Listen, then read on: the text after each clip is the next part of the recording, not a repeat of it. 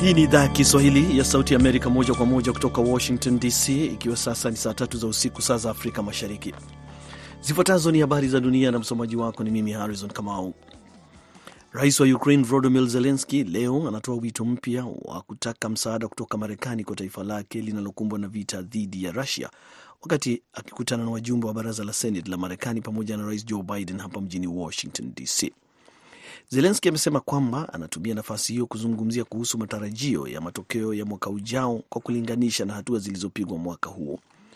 Wakati akizungumza kwenye chuo kikuu cha kitaifa cha ulinzi Jumatatu hapa Washington, Zelenski alisema kwamba Ukraine inahitaji kushinda kwenye anga, wakati akishinikiza msaada wa silaha, ndege zisizo na rubani pamoja na ndege za kivita ili kuimarisha, kuimarisha, kuimarisha ulinzi wa anga wa jeshi la Ukraine.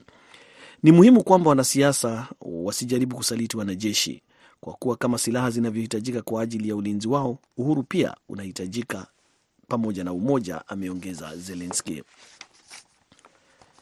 Tume ya uchaguzi ya Rwanda imesema leo kwamba uchaguzi wa rais na bunge utafanyika Julai 15 mwaka ujao, wakati Rais Paul Kagame akiwania kwa mhula wake wa nne. Tume hiyo kupitia ujumbe wa X imesema kwamba uchaguzi wa rais pamoja na wajumbe 53 waliochaguliwa na vyama vya kisiasa au wagombea huru utafanyika Julai 15 mwaka ujao.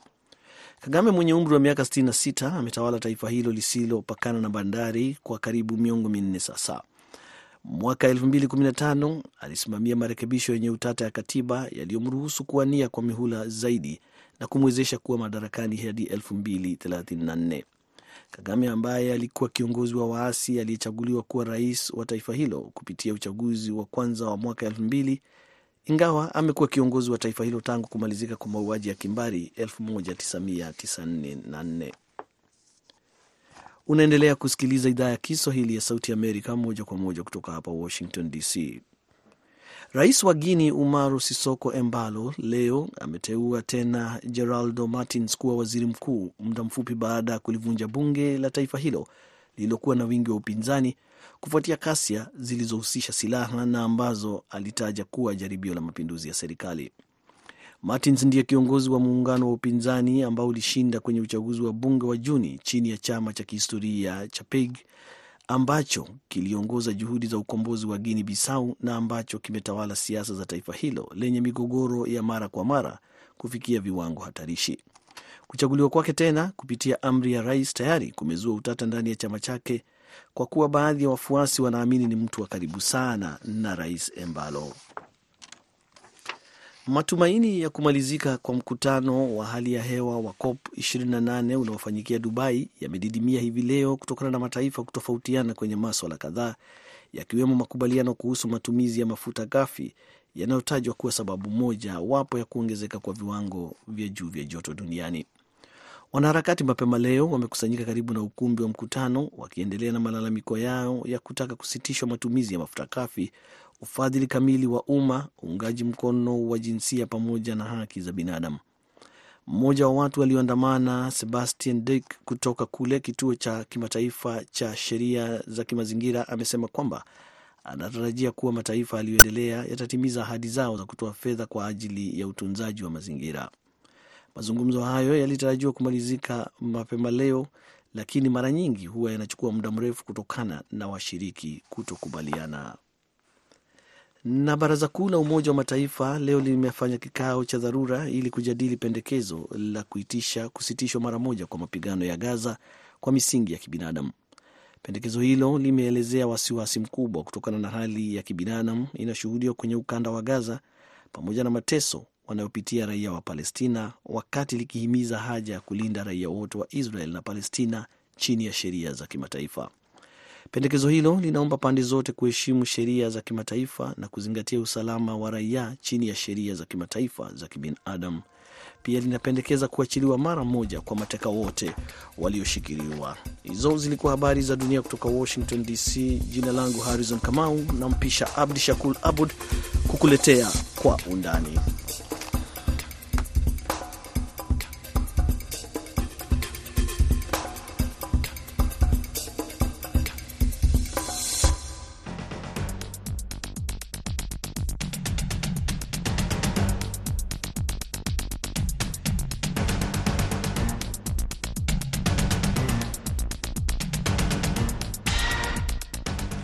Hii ni idhaa ya Kiswahili ya Sauti Amerika. Asante Kamao kwa taarifa ya habari. Hii ni Kwa Undani kutoka hapa Washington DC. Karibu kwa matangazo ya Undani ambapo tunaangalia habari na masuala muhimu duniani kwa undani zaidi. Hii leo katika Undani tunaendelea na makala yetu maalum ya uchaguzi wa Jamhuri ya Kidemokrasia ya Kongo. Leo tunaangalia uchaguzi wa bunge la taifa na mabunge ya majimbo. Ungana nami Abdu Shakur Abud kwa Undani.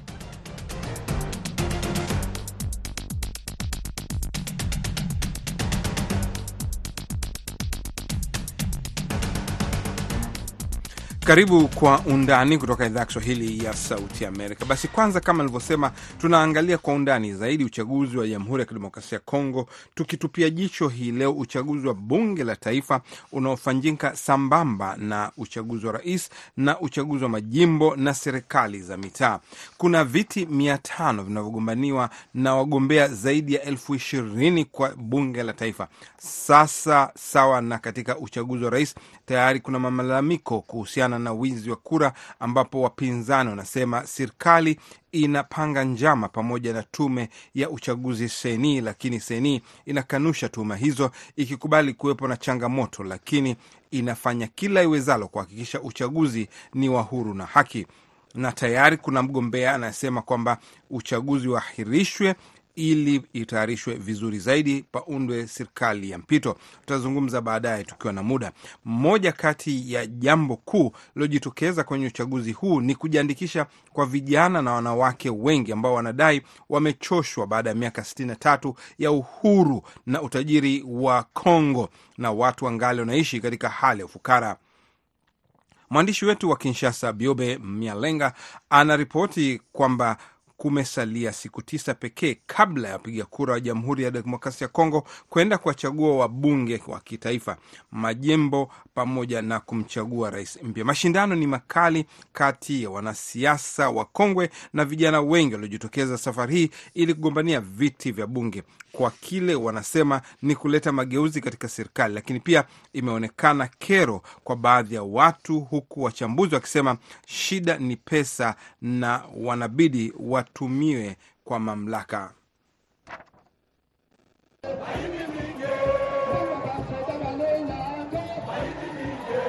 Ngoma, nyimbo pamoja na hafla mbalimbali zimekuwa zikisheheni katika kampeni hizi za uchaguzi.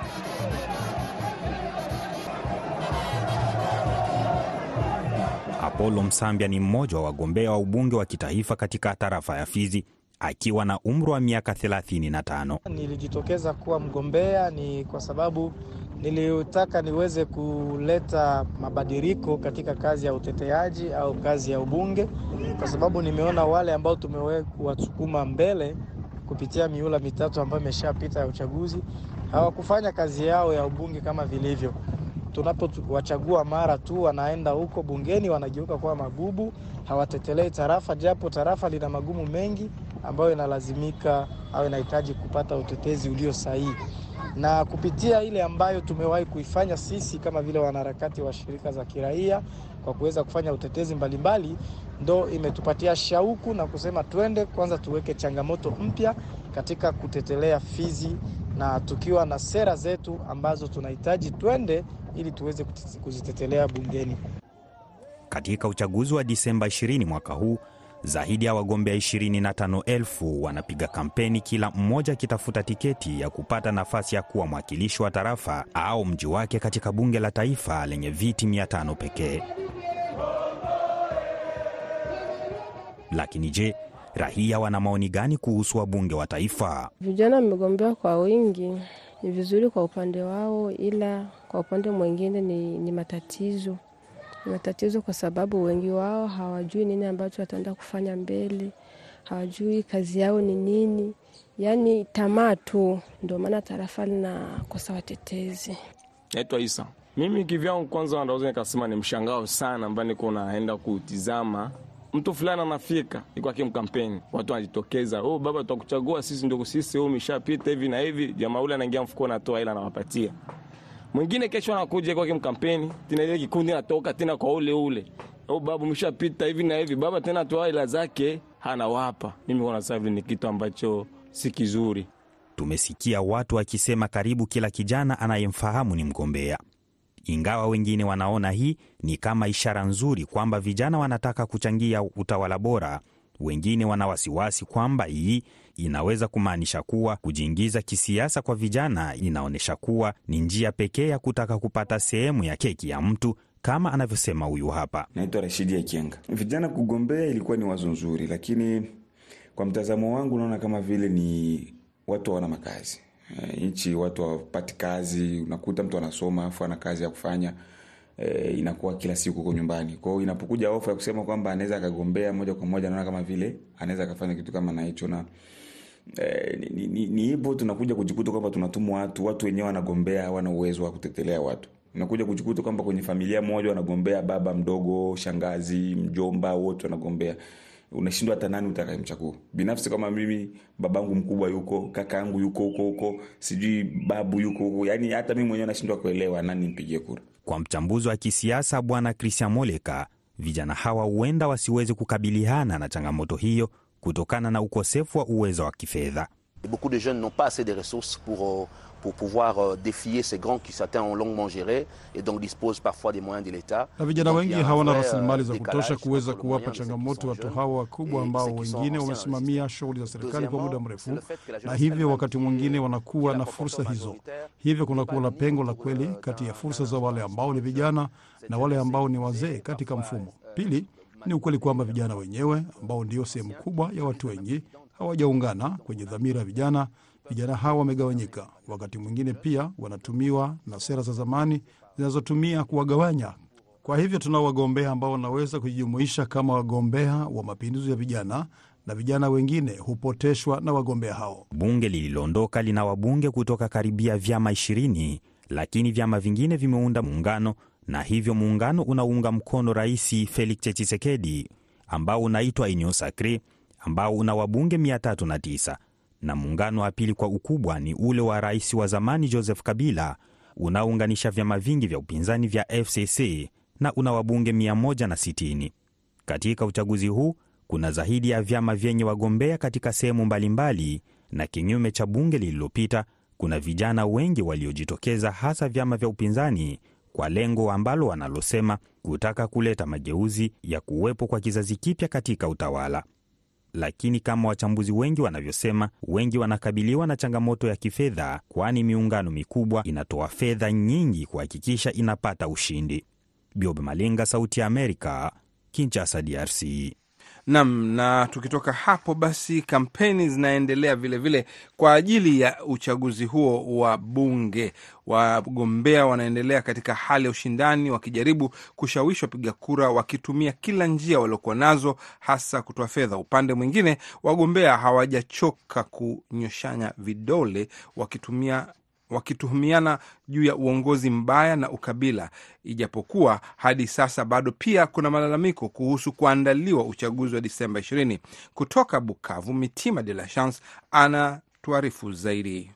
Aksanti sana, aksanti, aksanti. Kama inavyoonekana wakati huu nchini DRC, picha na mabango ya wagombea wa kike na wa kiume yamebandikwa katika nafasi mbalimbali, kukiwa hata pia na wagombea wanaozunguka wakipiga mziki ili kualika wakazi wa wachague.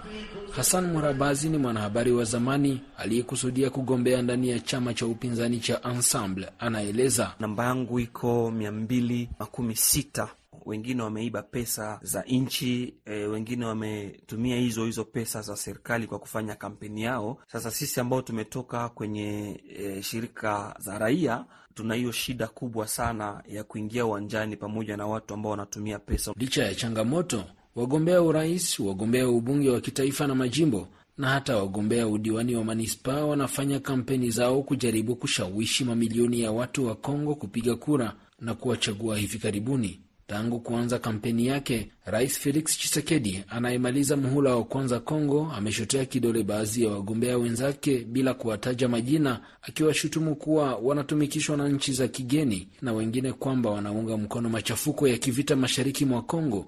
Akiwa pia mgombea wa ubunge wa kitaifa mjini Bukavu, Profesa Pascal Isumbisho Mwapu ni mwanachama wa chama cha LGD chake waziri mkuu wa zamani Augustin Matata Ponyo anaeleza masikitiko. Wote ambao walikubalika na Cour constitutionnelle ni Wakongomani, akisema kama kunakuwa mgombezi ambao haiko mkongomani, ataisema hiyo namna gani? Ye peke anasema kama wale ambao wanasukuma wadui ni Rwanda. Sasa leo inakuwa wakongomani, anajipinga mwenyewe. Tuseme ukweli, nani ambayo alileta Kagame Mkongo Kinshasa? Si ni president Felix, na waliimbia Kagame mukinshasa. Nani ambayo alisema kama Kagame na Museveni ni ndugu yake? Si ni Felix. Hiyo ambao sisi tunapenda ni kusema twende kwa uchaguzi.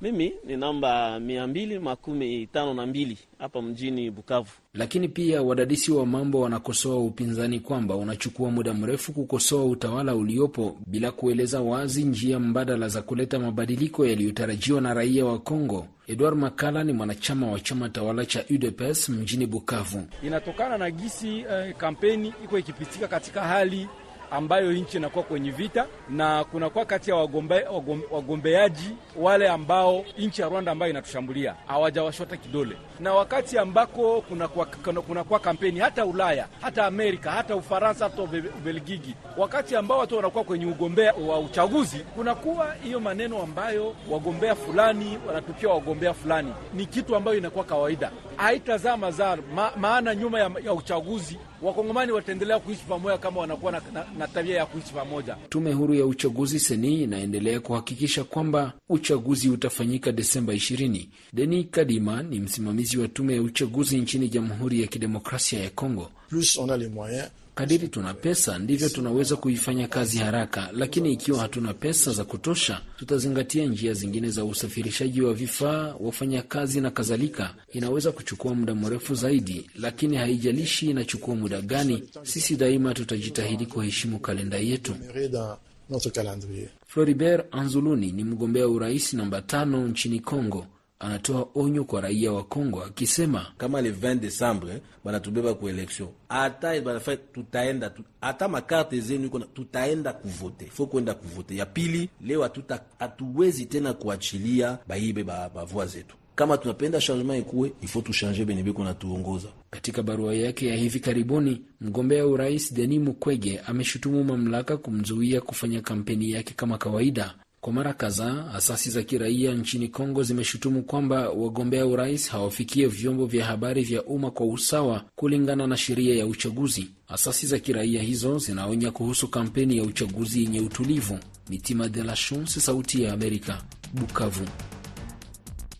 Nam mpendwa msikilizaji, basi tumemaliza sehemu ya kwanza ya Kwa Undani. Hebu tuendelee katika muda mchache tu sehemu ya pili.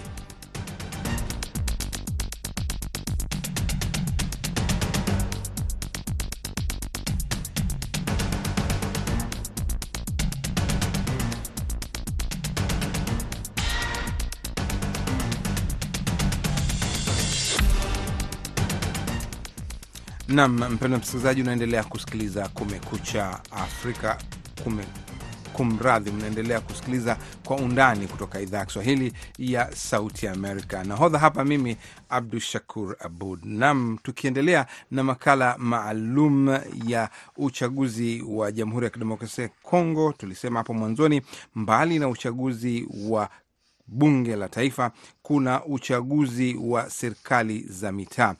Mary Mgawe amezungumza na kutayarisha makala haya akiangazia kuhusu uchaguzi huu wa serikali ya mitaa ulioandaliwa na utakaofanyika nchini humo. Rais Felix Tshisekedi aliyechaguliwa mwaka elfu mbili kumi na nane anawania muhula wa pili katika uchaguzi huo akifuatana na wagombea wengine ishirini na tano huku Moise Katumbi, Martin Fayulu, Denis Mukwege na Marie Jose Ifoku wakiwa katika nafasi ya juu kuchuana na Felix Chisekedi. Uchaguzi wa DRC unafuatiliwa kwa karibu kwa sababu ndio nchi kubwa iliyoko kusini mwa jangwa la Sahara, ikiwa na idadi ya watu inayokadiriwa kuwa zaidi ya milioni mia moja yenye maliasili nyingi. Ingawa maendeleo ya nchi hii yanatatizwa na mambo kadhaa, ikiwemo wasi kutoka kwenye makundi mbalimbali mbali, kama vile M23 hali inayosababisha vita katika sehemu ya mashariki mwa nchi vilivyopelekea vifo vya takriban watu milioni nane katika kipindi cha miongo miwili. Uchaguzi huu wa awali na serikali za mitaa unatarajiwa kuleta tofauti kubwa nchini, ukiwa na lengo la kuchagua viongozi wa ngazi za mitaa. Asani Chivungulika ni mchambuzi wa masuala ya siasa, anaeleza uchaguzi wenyewe utakavyokuwa. Uchaguzi wa serikali za mitaa utakuwa katika tarehe ya tarehe ishirini, yaani tarehe ishirini kutakuwa uchaguzi wa rais, uchaguzi wa mabunge na uchaguzi wa serikali ya mitaa, wote utafanyika siku moja. Yaani, unajua, cha kwanza ni kusema kwamba katika historia ya nchi yetu itakuwa ni mara ya kwanza kabisa eh, kuingia katika proses hiyo ya uchaguzi wa mitaa, na hiyo provision ambao na walikuwa wanazungumzia ilikuwa ni kufuatana na e, orodha ambayo ya uchaguzi wa mitaa ilitoka nyuma sana, baada ya kutoa orodha ya kampeni ya wale ambao watakuwa ni kwenda kwa uchaguzi wa marais na bunge. Kwa hiyo orodha ya uchaguzi wa mitaa imetoka nyuma kabisa katika siku zilizopita, ndo ilikuwa katika hiyo hali kama hiyo. Yaani utakuwa uchaguzi ambao utahusisha wale ambao wataongoza mitaa mbalimbali. Unajua, katika nchi yetu tuna tarafa takriban mia arobaini na tano na ni tarafa kubwa tu. Tarafa moja ya Kongo inaweza ikawa sawasawa na Burundi. Kwa hiyo katika tarafa zote hizo ndo kutakuwa wale ambao watakuwa wanaongoza zile tarafa e, watakuwa kama vile na bunge lao ndogo sana, na ndo watakuwa katika vion, watakuwa viongozi wa ile mitaa. Mara nyingi huwa uchaguzi kama huo haufanyiki licha ya kwamba unatiliwa katika program, lakini mwaka huu unaweza ukafanyika, na kwa kweli watu wanakuwa na matarajio makuu sana, maana hii ilikuwa ni pengo kubwa katika uongozi wa Kongo. E, watu hawakuwa wale ambao walikuwa wanaongoza mitaa au matarafa hawakuwa na ile responsibility, political responsibility kwa raia wao, maana watu walikuwa na wana wana wana wana wana serikali ya Kinshasa ilikuwa yenyewe ndio ilikuwa inachagua watu ambao wataongoza ile mitaa au au tarafa. Lakini huu uchaguzi ukifanyika, viongozi watakuwa wanatoka kule kule katika mitaa nao katika tarafa, na hiyo itakuwa ni kitu cha muhimu kweli, kama kweli tume ya uchaguzi inaweza ikakamilisha hivyo. Kumekuwa na maoni tofauti kuhusu uelewa wa uchaguzi wa awali na serikali za mitaa nchini DRC, ambapo baadhi ya wachambuzi wa mambo wanasema tume ya uchaguzi haijatoa elimu ya kutosha kuhusiana na mabadiliko kutokana na hali ya kisiasa, usalama na vita inayoendelea nchini humo. Itakuwa kwanza kufuatana na jinsi hii experience ya kwanza itakuwa katika serikali zote za mitaa. E, watu wanakuwa wanatizamia kwa mbali tu. E, maana hatujui jinsi mambo atakavyopangwa, lakini ikiwa mambo yakienda vizuri, basi inaweza ikawa experience nzuri katika nchi yetu, maana itakuwa kweli mara ya kwanza tuwe na e, wale viongozi ambao watakaoongoza hiyo e, mitaa yetu ya DRC. Ingawa bado kuna hofu ya kufanyika uchaguzi ulio huru na haki nchini humo, lakini bado wagombea wameendelea na kampeni zao kujiandaa kuingia katika kinyang'anyiro hicho. Tume huru ya kitaifa ya uchaguzi seni ni taasisi inayounga mkono demokrasia, chombo cha sheria za umma kinachojiendesha na kisichoegemea upande wowote, ambacho kimepewa mamlaka kisheria. Jukumu la seni ni kuhakikisha uchaguzi huru na wa kidemokrasia. Anaeleza tume ya uchaguzi inafanya nini katika uchaguzi mzima, lakini serikali za mitaa pia. Wakati tume ya uchaguzi inaitisha kampeni ya wale ambao wataongoza mitaa, wanapeleka majina yao. Baada ya kupeleka majina e, wanaorozeshwa e, kufuatana na vyama vyao, alafu baada ya hapo sasa na wenyewe pia wanakwenda kwenye kampeni. Wakishakwenda kwenye kampeni, alafu raia wale kutokea chini ndio watachagua vile vyama ambavyo vitakuwa na e, na majority katika mtaa fulani kama hicho, wala vile vyama ndio vitatoa yule ambaye atakaongoza tarafa wala mtaa. Huo ndio utaratibu. Uchaguzi unatarajiwa kufanyika wakati DRC bado kuna hali tete, hasa upande wa mashariki. Wengine wamejiuliza, je, wananchi wenyewe nao wako tayari kufanyika uchaguzi huu? Ni swali linaloulizwa na wengi. Chivungulika anasema kuna tarafa kama tatu Kivu Kaskazini ambazo hazitahusika katika uchaguzi huu wa awali na serikali za mitaa. E, kwanza nifahamishi kwamba hivi kuna karibu tarafa tatu huko e, North Kivu ambazo hazitahusika katika uchaguzi huu, na kwa kweli hiyo inaleta shida kubwa sana, maana kuna waraia wengi sana huko mitaa kama vile Ruturu, mitaa kama vile tarafa kama vile Ruchuru, Masisi na na na na sehemu za Nyiragongo huko. Kwa hiyo tarafa tatu hizo hazitahusishwa katika uchaguzi huu, na itakuwa inaleta shida kubwa kabisa kwa raia ambao wanaishi katika hizo tarafa ambao kutakuwa uchaguzi. Sijui, pengine amani ikirudi, pengine baadaye ndo tume ya uchaguzi inaweza ikachukua programu nyingine ya kuleta eh, uchaguzi wa mitaa katika sehemu hizo. Hata hivyo, katika uchaguzi huu vyama vya siasa vya upinzani vimezusha hofu vikishuku serikali kutaka kupanda udanganyifu katika uchaguzi kuanzia serikali za mitaa hadi kwenye urais. Wanaishutumu serikali kuzuia nafasi ya uhuru wa demokrasia, tuhuma ambazo wale walio madarakani wanazikana. Makundi ya waasi kama vile M23, Allied Democratic Forces ADF na CODECO yanaendelea kufanya mashambulizi dhidi ya maeneo ya raia na kijeshi. Mwisho wa makala hii maalumu kuhusu uchaguzi wa awali na serikali za mitaa DRC. Jina langu ni Mary Mgawe. Asante sana Mary. Na kwa swala hilo la tuhuma la wizi wa kura, uwezekano kufanyiwa na serikali na serikali kukanusha, kumetokea ombi na mbunge mmoja akitaka kwamba uchaguzi uahirishwe, paundwe serikali ya mpito kwa kipindi cha muda wa miaka mitatu. Watu wengi wamejibu mapendekezo hayo wakisema kwamba lazima uchaguzi ufanyike. Tume ya uchaguzi imesema kwa vyovyote vile uchaguzi utafanyika Disemba ishirini. Kuna wengine wanaokubaliana na swala hilo wakisema uchaguzi ucheleweshwe ili matayarisho yafanyike namna ilivyo. Tume ya uchaguzi inakabiliwa na matatizo mpaka hivi sasa ya kuweza kuwasilisha vifaa vya kupiga kura katika maeneo mbalimbali mbali ya nchi hiyo. Kwa hivyo watu wanafuatilia kwa karibu sana kuhakikisha kwamba uchaguzi unafanyika kwa njia huru na haki. Upinzani unajitayarisha, umepeleka wafuatiliaji wake vilevile vile, kuna wafuatiliaji huru ambao wameunda kikosi kapita huko DRC kuhakikisha kwamba uchaguzi unafanyika kwa njia ya uhuru na haki.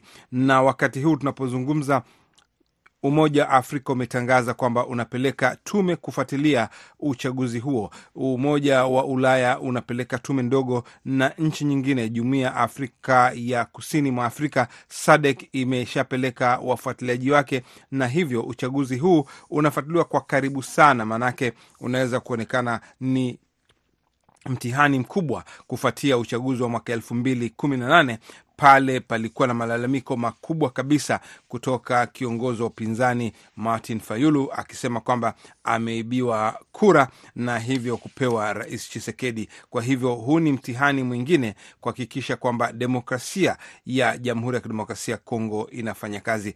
Endelea kufuatilia, mpendwa msikilizaji, wiki hii nzima hadi siku ya uchaguzi Disemba 20 tutakuwa kutuletea makala maalum juu ya uchaguzi huko DRC na vile vile mtafuatilia moja kwa moja kutoka Jamhuri ya Kidemokrasia ya Kongo tutaporipoti masuala mbalimbali ya uchaguzi huu katika vipindi vyetu. Hadi wakati huo, mimi ni Abdu Shakur Abud nikisema asanteni, kwaherini.